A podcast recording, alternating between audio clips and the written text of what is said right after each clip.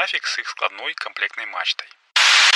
Всем привет! Вы слушаете первый русскоязычный подкаст о солнечной энергетике Solar News. Меня зовут Игорь Шаверун, и тут я каждую неделю делюсь с вами новостями солнечной энергетики, рассказываю какие-нибудь интересные истории, которые связаны с ВИЭ, и, конечно же, отвечаю на ваши вопросы, которые вы мне присылаете в Телеграме и на почту зел собака solarnews.ru. И у нас совсем недавно прогремело первое значимое технологическое событие года, и под ним я подразумеваю выставку потребительской электроники, которая ежегодно проходит в начале января в Лас-Вегасе. Так что в сегодняшнем 51 выпуске ее итоги и обсудим.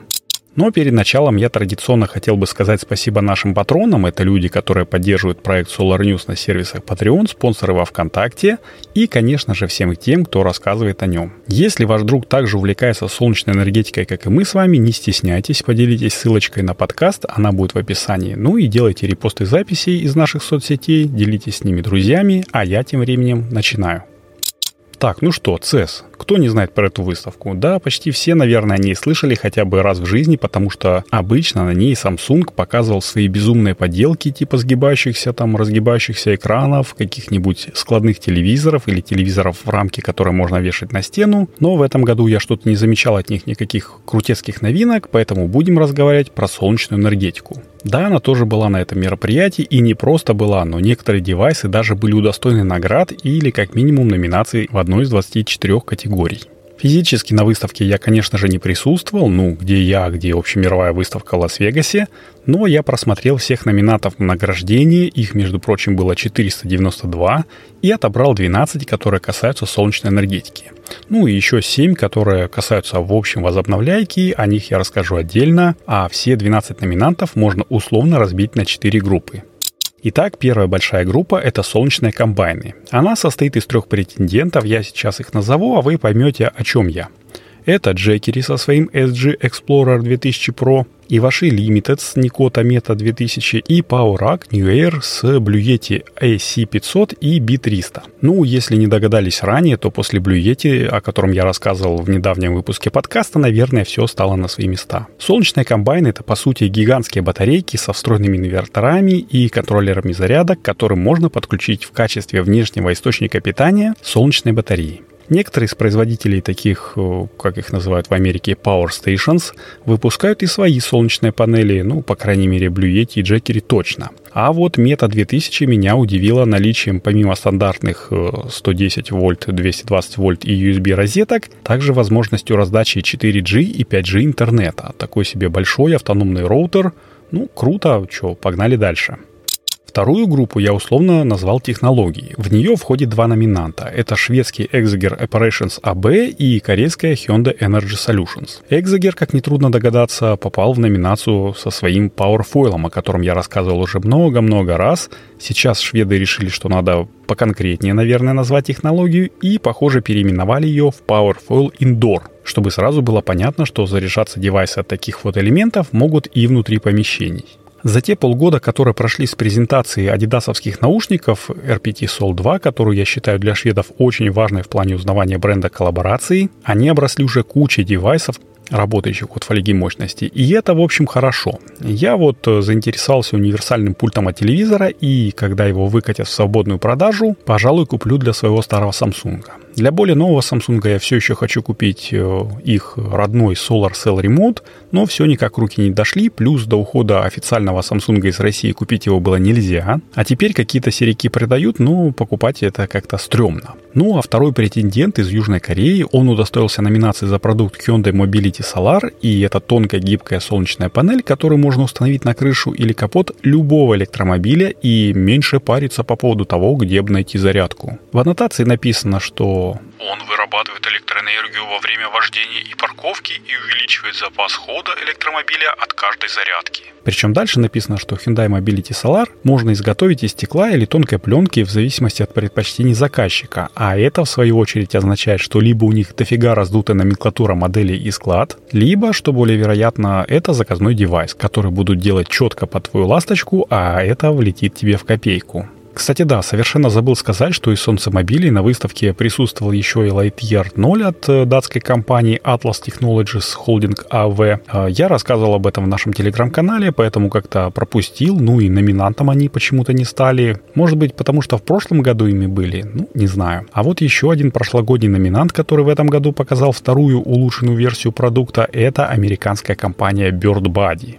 В прошлом году они представили одноименную кормушку для птиц с возможностью фотографирования того, кто прилетел полакомиться, а сейчас к ней можно прикупить различные аддоны, типа там держателя для сальца, поилки и даже солнечной крыши. Да, солнечной панельки, которая выполнена в виде двускатной крыши, подключаемой к штатному аккумулятору камеры, можно существенно продлить ее время автономной работы. И да, я чуть не забыл, эту категорию я условно назвал домашние мелочи, и в нее входят часы Enduro 2 от Garmin и клавиатура Targus Energy Energy Harvesting EcoSmart Keyboard от, собственно, Targus. Ну что могу сказать, клавиатура как клавиатура по дизайну чем-то смахивает на K750 от Logitech, которая вышла 12 лет назад. Ну, правда, солнечный элемент у нее поменьше, чем у швейцарцев. Наверное, берут более высоким КПД.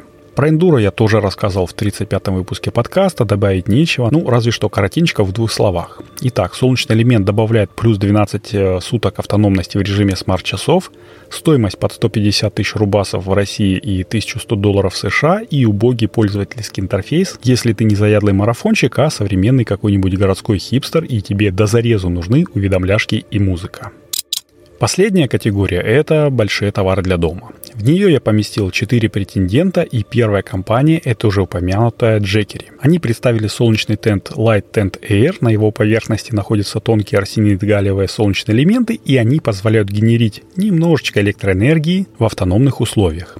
Знаю, что американцы любят автокемпинги, поэтому этот девайс должен хорошо продаваться у них. Второй девайс уже посерьезнее. Это домашняя зарядная станция для электромобилей от Schneider Electric с длиннющим таким названием и модульной конструкцией. Ну, Schneider есть Schneider. Они на автономных и сетевых девайсах, в том числе и солнечных, собаку съели еще давно, так что удивляться тут нечему. И да, одно приложение, как у Sauron, чтобы управлять всеми возможными функциями. В общем, удобно. А следующий девайс должен как американцам понравиться Tenta Jackery, так французам и нидерландцам наверняка зайдет Super Solo V2 375. Эта штука представляет из себя стандартную 300-ваттную солнечную панель, но стандартна она только по габаритам. Ну и то, толщина у нее не 46 мм, а все 11,5 см. А все из-за того, что под панелью находится 4 балластных резервуара, кладная ножка и, судя по всему, микроинвертор с выходом на стандартную европейскую вилку – Потому что производитель говорит, что для счастья нужно всего лишь наполнить резервуар водой, чтобы придать панельке устойчивости, откинуть ножку, воткнуть штепсель в розетку и наслаждаться тем, как солнечная панель генерит в сеть электроэнергию. Хочешь экономь, хочешь продавай в общую сеть, а когда нужно переезжать или ну просто надоело, слил воду, сложил панельку и вперед.